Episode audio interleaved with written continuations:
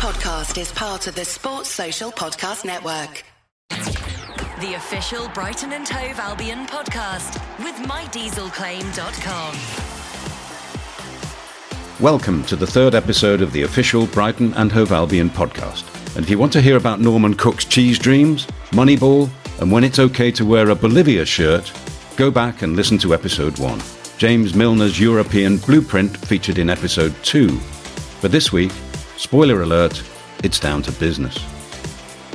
The pundits agree Brighton make it look easy. But who are the people behind the scenes making it happen? What hard work goes into a team that everyone wants to be like? Andrew Crofts, Crofty, first team coach uh, for a year now. Um, could you tell people what your job is with the first team, what your responsibilities are? Yeah, um, lots, lots of different parts to my role. Um, organising training with the gaffer and the other staff with Andrea Marcello and uh, and the, and the fitness guys is is part of that. Um, taking parts of the, the training session, uh, mainly the lead-ins um, to, to the gaffer, taking the, the, main part and then supporting the main part. Always heavily involved with uh, all the game plans that the gaffer and uh, the technical staff go through, which is hours and hours of um, of that, and then uh, obviously the relationships with the players, supporting them through through good times, through bad times, um, supporting the gaffer and the other staff in any way you can, and then also with the young players coming up um, and getting opportunities and liaising with the, the academy staff when when they're needed to come up. So lots lots of different. There's there's probably quite a few things that I've missed, but that that's the main bulk of it. It's interesting you say the game plan because people fans may assume that the team goes out and play, plays Roberto De Zerbi football every week, but actually it changes from game to game, presumably. You take each game on its merits, is that right?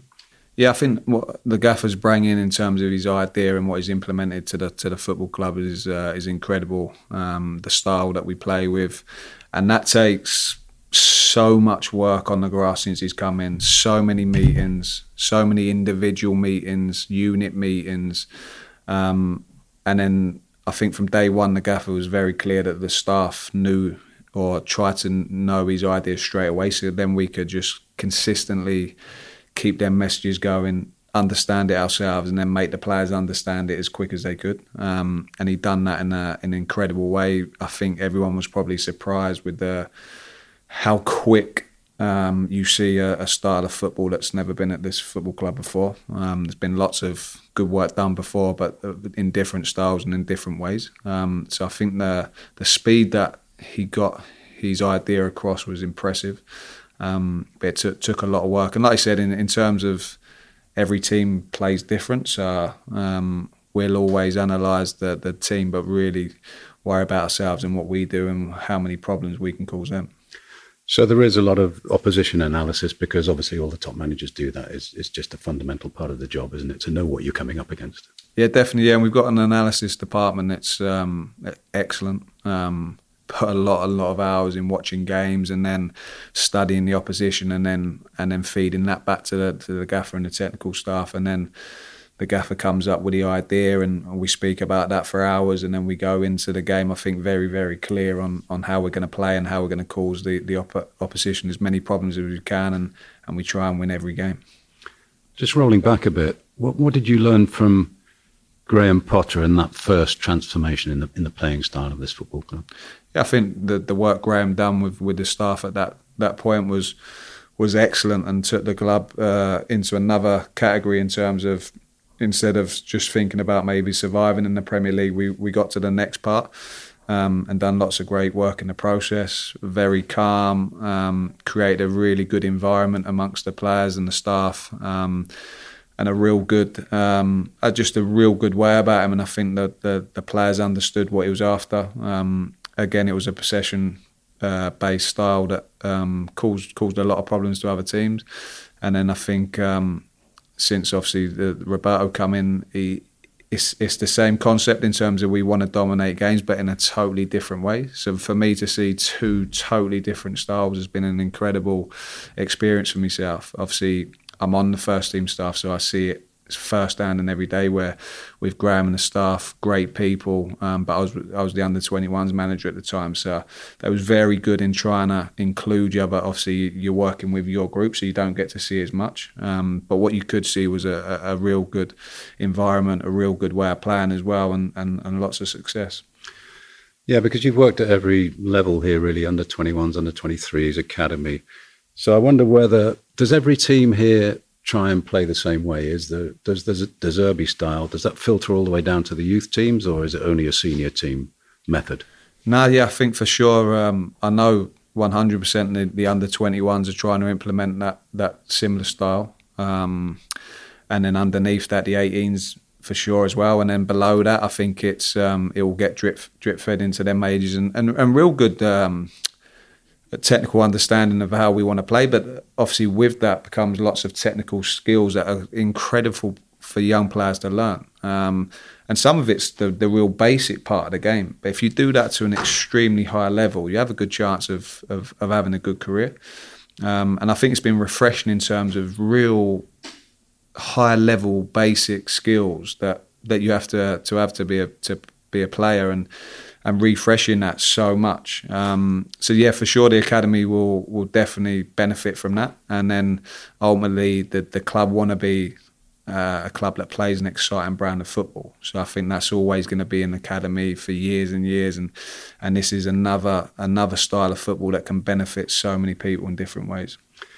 Playing out from the back and goalkeepers playing like playmakers and you know relentless possession of the ball. I mean, we're both old enough to remember when English football football generally was nothing like that, was it?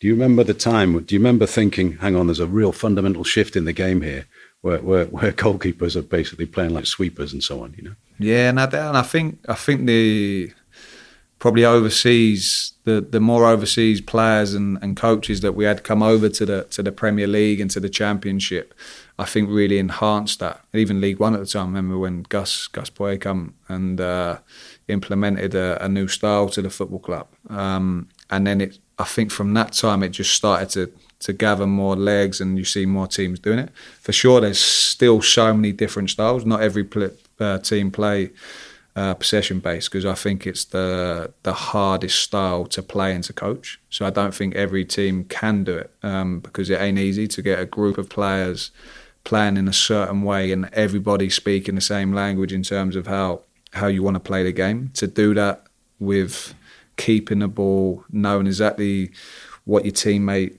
needs in terms of how he receives the ball, what's his next pass, what spaces will we occupy, and all them sorts of bits, I think is very hard to, to coach and, and get a group of players to do it. So I still think there's a lot of teams that don't do it, um, but you definitely for sure are seeing teams to try and play out more and and play through the thirds if you like. But I still think there's so many teams in so many different leagues that play so many different styles.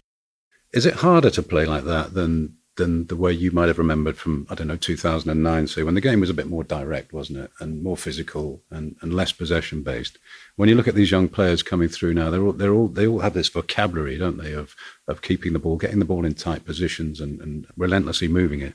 Is that a harder style of football pl- to play? Do you think than the, the than the style that you might have grown up with? In my opinion, yes, one hundred percent. I think uh, if you literally want to be a direct team and you can receive a ball and then just play it long and then you run forward and you you you chase and you run and pick up second balls and there's nothing to say that's wrong or right. It's a, it's a style and it's it's everyone's uh, prerogative to do to, to play how exactly they want to play. But for me, seeing how we play, um, how we're coached every day, how we train every day that's a lot of hard work. That's a lot of high level skill that the gaffers worked incredibly hard to to master. Uh, probably as he was coming to the back end of his career, and then obviously he's managed now for ten years, so he's put in a hell of a lot of work to get to this point. Um, and yeah, one hundred percent, I think it's the hardest style to to achieve, and the hardest style to achieve successfully. And you have to concentrate for the whole game, don't you? You can't, you can't switch off in a style of play like that, can you? Because you just get punished. Yeah, both with and without the ball. In terms of, I think you'll be very mentally and physically fatigued after playing that style of football. But I think the more you do it, the more it becomes instinctive, um, and then you're constantly building and creating relationships with the players that you're playing with. I said everyone's on the same page, and once you do that, and you see week by week, month by month, as that goes past, you see it probably becoming uh, more natural, and then it just gathers, gathers, and, and you can see from from when the gaffer first come in day one till now, you can just see the progression, and then you can see it when when new players sign compared to the players that have uh, been here for say eight, eight, nine months under the gaffer, and then the new ones come in. You know it's going to take a little bit of time for them to arrive to where the players are currently, um, but it helps because the other players will. Will, will help them, guide them. Coaches do the same. Um, so it's been incredible to see that and uh, to be a part of that. And I'm conscious that I'm talking to, um, I mean, a former Brighton manager because 12 months ago, you were made, um, almost to the day, you were made interim head coach when Graham Potter left. I mean, talk me through that week. That must have been mind blowing. Great, like, crazy to be fair. When I sit down, you, you don't get much time to reflect when you're when you're you're involved in it for certs for the last few months. It's been so demanding, so full on, so exciting. But that point was yeah, it was surreal. Like I said, uh, had a a great relationship with Graham and, and his staff, and was as gutted as as everyone was when they left. So you you, you gutted yourself, and then you get the call from uh, from Chairman Paul Barber, David Weir, to say that you're going to be interim, and then you feel incredibly proud. Like I've been been here at the club for three different spells, um, loads of different roles, and then to, to be told that you're going to be interim manager of the football club was immensely proud. But then, like I said, you, are feeling uh, a, a, bit well gutted that the, the guys are gone, and then you've got to think, well, there's loads of people gutted now, and I've got to be the ones. The ones to pick them up to make sure that they're professional about what's happened, and then look look forward to the game and the challenge of dealing with uh, dealing with the challenge of losing losing the guys, but wanting to to keep the momentum and keep the professionalism, and then maybe after the when they had the international break is maybe when you can reflect on that and maybe sort of uh, grieve a little bit, if you like, in terms of the the guys that we lost to, to mm. go elsewhere. Um, what were you doing when you got the call?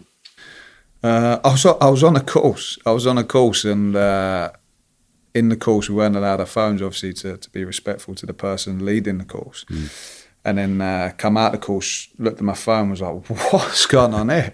and then uh, obviously realising it was like Jesus. Like so, uh, then it was like driving back home. Um, lots of phone calls. Um, spoke to to Adam Lallana and um, and Shannon, and a couple of others in terms of what we was going to do tomorrow, like the day after, to make sure that we was prepared, make sure the lads were had a good training session lined up, make sure that we was prepared going into the the Bournemouth game before obviously the the postponement. So it was it was quickly right. How do we how do we affect this? How do we make sure that things keep rolling um, and and and make sure the spirit's right? I know you didn't get to take a game because things happen very quickly, but did you? Did you write down a first eleven at all? Did you pick a pick a team in your head? That was pretty easy to be fair because they won the game before us. Uh, I think the um, and it weren't like two quick games. Obviously, weekend game Leicester. Yeah. I'm right saying Leicester, then it would have been Bournemouth. So there was no midweek game. So yeah, you wouldn't have had maybe a couple of changes that you would have made to freshen up. The team had won, played well. So it was uh, maybe an easy one to pick. Um, so you were going to say, lads, unchanged team, same as, same yeah, as last yeah, week. Yeah, yeah, keep it going. Do exactly what you've done the last week before, and then uh, hopefully yeah, it goes well. I suppose there was no guarantee that. Um, Roberto De Zerbi would would um, keep you in or put invite you into the first team setup. That must have been a thrill as well. Yeah, no, it was again like having the the two weeks with the guys and working with the guys, uh, and I absolutely loved working with the under 21s and had some great relationship with so many young players and see so much growth and, and absolutely loved the role. Um, and then the two weeks that I had with the first team in that period, I, I fell in love with it straight away. Like I'd, I'd, obviously played with a couple of the lads in terms of Dunkey and and Solly, um, and then just quickly thought, wow, this is this level is is brilliant, and the intensity, the mentality, it was, uh, and and coaching these big players was was a real buzz for me. So when the club uh, said that the, the gaffer would want um, a British coach on his staff, the club said to me they wanted me to be that one.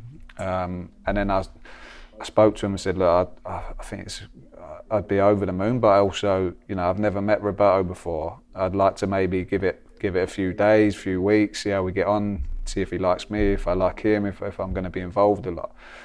And then literally after two days, I was like, wow, this is this could be incredible. Uh, and I know the gaffer said to the club that he, he wanted it had to be me that was the British coach. So as soon as he said that, and then the club obviously wanted me to do it, it was it was me knowing that both wanted to do it. The gaffer 100% wanted to, me to do it. The club 100% wanted me to do it. So then straight away it was a no-brainer. Sign up and join millions of sports fans putting their trust in My Diesel Claim. Proud sponsors of the official Brighton and Hove Albion podcast.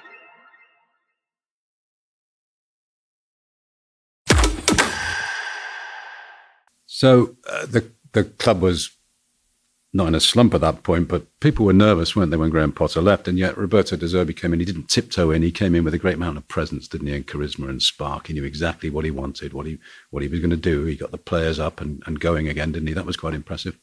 Yeah, the the passion that he came in with straight away was sort of slapped you in the face. Um, and his demands straight away, but also his warmth straight away um, how much work he was putting in to, to learn the language. So impressive. Uh, you think you've got a, a, man and his staff coming from a, a new country, learning the language, uh, hasn't got a place to live straight away, um, doesn't know the area, new to the Premier League, all the all them things, and then you're trying to implement a style, you're trying to build relationships. Blew me away in terms of how he managed that, how he dealt with that. But then uh, it wasn't easy straight away. Like the first first few weeks, first month or so, the gaffer would, would 100% say, he's probably said it, that it was tough. Like mm. it's tough, it was tough for everyone. Um, the group was so used to a, a, a, way that they really enjoyed, like, and, and it was working really well. But this was a totally different way. And it and in that transition period, there's always going to be challenges. Um, but then how we all come together, how the lads bought into it, how the gaffer implemented his style, his ideas, how the new staff that come in started to integrate. You could tell it just needed a little bit of time, and then it was going to take off. Um, and then it took off a lot quicker than I think anyone would have thought. And then you see the style and you see see where the, the, the team is now. It's um, it's very very impressive. And I suppose on the training ground you start to notice that individual players are developing very quickly. They're coming on in leaps and bounds because the manager has seen things he can develop, seen things he can change. Did you did you th- did you feel that's what was going on with him, where he was he was taking individuals and say saying I'm going to make him better? Yeah, hundred percent. You you can see the the impact that he has on has had on the team and individuals. Um, I said there was so many good players prior to the gaffer coming in, all in good places. And then how then they've gone to the next level um, in terms of if you, you, could name quite a few individuals that have just gone from one level to the next level and then they're going to try and keep keep getting better. And he's certainly he's so demanding like so demanding of every single person in the club and I think again that's that's something that the club have really enjoyed like to to push standards every single day and it's relentless. Um, but like I said, there's also a really warm side that there is fun. Like I have so much fun every day, mm. um, so much fun. But I also work so hard every day, and that's pretty much what he demands from his staff, from his players, from everyone at the football club. Um, and I think that's what you can see some real progress in in so many players you know, every now and again, a manager comes along and everybody says, "Well, that's a that's a new brand of football. That guy's an innovator. He's got his own style." The obvious example is Pep Guardiola. It feels that way a bit with Roberto De Zerbi, doesn't it? That he's that he's brought something new to the Premier League. He's got his own style. He's got his own methods. Is that right? Do you think? Yeah, I think everyone everyone around the world now is probably looking at how Brighton play. He would have obviously with these previous clubs in terms of how they played. It, it would have been definitely taken notice, and obviously the club knew about it because that's why they bring him to the football club. But I think the Premier League's such a it's the best league in the world, and I think everyone watches so many Premier League games that everyone's talking about how Brighton play. So with that comes obviously expectation. Um, but the style of football that he's bringing to the football club, I don't think it's uh, it's been seen as different ways of of playing possession based. But I think this is a, a different different style to probably what we've seen previously. And previously, there's been so many good good ways of doing it. It's it's a new way, and it's a way for sure. I think you're starting to see maybe teams take ideas and still ideas, which is what the game is, huh? and then you you can then create a new idea from someone else's idea, and that's the beauty of the game. And everyone, every coach tries to to keep improving, keep moving forward. Sometimes you're watching it and you think, "Hang on, how did the ball get from there to there?" Um, how much of that is playbook, and how much of that is the players just doing that instinctively because they're so comfortable in that style of play and they're able to do it? Yeah, I think. Um, again, it all all comes back to the work you do on the training pitch, um, the amount of hours you put in on the grass, the amount of meetings you take, the amount of individual bits you do, unit bits you do, and then it's ultimately always down to the players. The players are on the pitch. Um, the gaffer and the staff work so hard during the week to hopefully give uh, the, the the players lots of different ideas to take out there that they're very clear on. And then they have to be comfortable in, in, in making the decisions, choosing the, the right time, the right detail, all them bits that go into it. But ultimately, it's down to them. Um, but with what we, we work on it, hopefully, gives them a real good foundation to go and enjoy the game. You know all the young players at this club, obviously, probably better than anybody, and, and there's tremendous interest in Evan Ferguson. I mean, he's, he's many things. He's definitely precocious, isn't he? He's an early developer. He's very mature um, for his age. I mean, I, I wonder whether to really make it in this league, you have to have a certain mentality, don't you? And he, he seems to have that. Yeah, with abundance. Incredible lad. Uh, for someone who's 18, uh, the way he carries himself, the way he deals with everything is incredible like as a as a as a lad. We always talk a lot about the person at the football club, and as a person, um, you ain't going to get many better kids. The parents must be so proud, um, and he has a grit and a determination to get better. Um, he's got incredible attributes, um, but underpinning it all, like I said, is mentality, um, and he he wants to get better. He takes information on really quickly. Gaffer will demand so much of him, even though he's young, because the Gaffer sees and everyone sees what Evan could be, um, and he buys into that so much. Like, and I'm very, very close with Evan. I've worked with him closely now for the last couple of years. Um, was very always in the gaffer's ear about this this lad. Uh, kept pushing him to the gaffer a lot because I knew um, what he could bring to to the team. And then the gaffer is incredible with giving opportunities and believing in, in young players, believing in senior players. Doesn't matter if you're the oldest one, the youngest one. If you deserve an opportunity, give it to you. Um, and then this, uh, the rest after that is down to the to the player. Um, and he's grabbed it with, with both hands. Still got so much to improve on, um, but he's in he's in a very good place. His technical level as well is really high, isn't it? I mean, his feet. You know, did it? Did he have that from the start? Yeah, I think he. Yeah, I said his parents must be proud, and he must be delighted with his parents because they've gave him something from birth. Like he's got a natural instinct. Um, he, he's obviously born with with them attributes, and then he's got, like I said, he's got that mentality that he works on to improve them. He's got two great feet.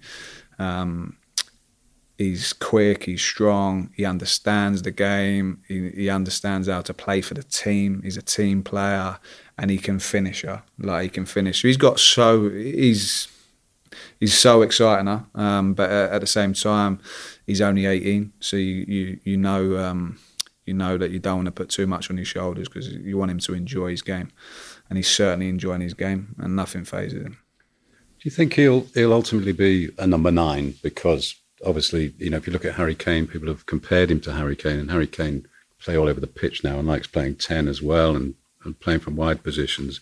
Do you think Evan will will be more of a sort of classic number nine or a a very mobile type of versatile forward player? I think it all depends on uh, what manager you're playing for, um, and I think what what he's doing in at Brighton right now, and what the gaffers working constantly with him is that he can do a bit of both. He can be a nine, he can drop in, he can link the game, um, he can stretch the game, he can do everything. Um, and he's getting, he's improving at all them bits to be uh, uh, uh, an old-fashioned number nine, if you like but also the modern number nine who can drop into spaces, who can connect the game, who understands the space that he's working with, he understands the player that he's playing against, understands where the, the spare player is. He's he's hopefully getting a real good education in terms of that, um, and then I think that's what could make him even more special. And finally, on him, I mean, his finishing, he doesn't look like it's hard work for him. I mean, he's a natural finisher, isn't he? He, he doesn't have to torture himself to finish. He, he, he knows where the goal is, doesn't he? Yeah, and he can he can score all sorts of goals. Though. Like you can you've seen it in the last year or so. Like if you look look at his goals, they're all different. Score with his head, he can score with his left, he can score with his right, he can score from close range, he can score from far out, he can score from uh, corner areas. He can finish in all different ways. The Grimsby one, he can touch, turn, finish. Like so, he's got a a real catalogue of different finishes, and that's exciting. Um, different services inside the foot, outside of foot, chest finish. So he's he's got a real good catalogue where maybe you you see strikers or players that can only finish in certain mm. certain actions or certain positions where he works hard to be able to to score all sorts of goals. So if this room was full of 18 year olds now, promising young 18 year old players, I'm sure you've made this speech already to, to young people, but and you were having to tell them what they need to get into a Premier League starting side, what would you tell them? Good what? question. Yeah, great question. I, I think one of the most important questions you can ask yourself is Are you a good teammate? Um, because Evan Ferguson's a, a, Premier League football club and obviously has, has attributes that um, can make him able to play in, in a Premier League team. But if you're not a good teammate and you're not a good team player, you ain't going to be able to play maybe at any level, but certainly not the top level. So I always say to young players, like, ask yourself, are you a good teammate? Because all the other bits we can work on, and you've got something. You're at a Premier League football club. We know we know what you got, and obviously different levels of that. And Evans at the highest level of that in terms of young players at this football club. But if you ask the the other lads, is Evan a good teammate? all of them would say yes. Um, so speak about young players winning first team change rooms over and how they do that. And he could do that because of his personality and the way he carries himself and the respect he has for his teammates. Yeah. So you've had three stints here as a player. Um, first was in June 2009. Uh, Brighton were in League One, weren't they? And your debut was against Walsall, I think. Can you paint a picture of the team and the club back then? Because it wouldn't be recognisable from the team and the club now, would it? Now, Russell Slade, manager uh, Withdean Stadium, training ground at the university. Um, players definitely at that time. Um, been Adam El-Abd, um, Gary Dicker, Caldy, um, Tommy Elphick, Steve Cook, um, Ashley Barnes, Glenn Murray, Elliott Bennett, uh, Dean Cox. So that was like roughly, good memory. Yeah, yeah, yeah. Um, Andy Whing, Jim McNulty, James Tunnicliffe, Alan Navarro, myself, uh, Liam Dickinson. Like that, that in far from from the squad that first first year. So yeah, obviously a big difference now when you, you talk about the, the people at the club now. But even then, uh, the club had something special. Then I, I always always felt something special at the club in terms of what they were and what they wanted to build and the ambition that was there. And then a straight again a, a really good change room. I think every time that I was a player at the club in the three different spells, the change room was always strong. Um, and that's that's not as you'd think that'd be every club would have a good change room. That's not easy. That like to to create like to create a really good environment, a change room that's full of individuals that want to get better every day. Mm. Um, and I've always felt that Brighton have done that done that good, and now they do it incredibly well. Yeah, so in those days there wouldn't have been a target, would there? But but you knew the club was moving forward because there were strong characters starting to drive it, weren't there? Yeah, yeah, no, hundred percent. And I think I think each uh, each year they was trying to build more on that, um, and then creating, uh, building, uh, signing good young players, good experienced players. Recruitment's obviously been been strong for a good period of time, and and obviously incredibly strong now. The uh, you've just been on a uh, pre-season tour of the states, very glamorous. What was the pre-season tour back then? well, yeah, I don't think I remember. I think we went to like Torquay or somewhere like that. I remember like I think I think Slady made made us get in a sea or something like that for a cool down after the game, and yeah, a lot different to to what it, what it was in America. Did you stay at Fawlty Towers? That was set in Torquay, wasn't it? yeah, yeah, probably. Yeah. Not wrong. And uh, so, so, I mean, and, and like I said, you've had this you've had this long association with the club. That you you feel like a Brighton and Hove Albion man as a player. Was that your was that where your heart was as a player? Really, over all those years that you played. Yeah, I've got something special with the club in terms of uh, all the different roles that I've had. Um, the the good times that I, that I had as a player, um, captained the team, uh, on individual accolades, etc. Had a special relationship with the fans.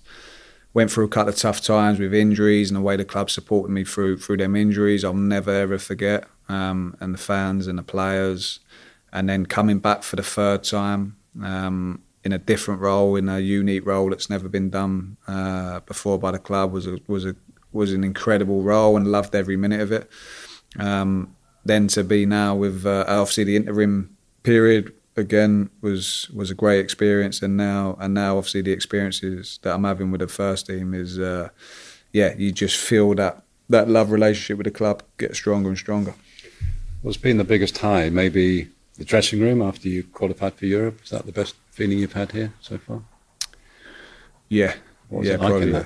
Yeah, special, special. Like because I think the amount of work that that I've spoke about so far in, in, in this podcast, the, the amount of work that we put into every day, uh, and then seeing a group of players who you have so much respect for, um, so many good personalities, good characters, and a blend of so many different personalities, different ages. Um, it was yeah, it was just great to be a part of, and, and you felt you, you felt so a part of it because you're so invested in it, and then you see and you help you help players through good times, through bad times, and then you get over the line with creating history, um, and then and then building relationships with the new staff that come in from Italy, the gaffer and the guys that have come in with them.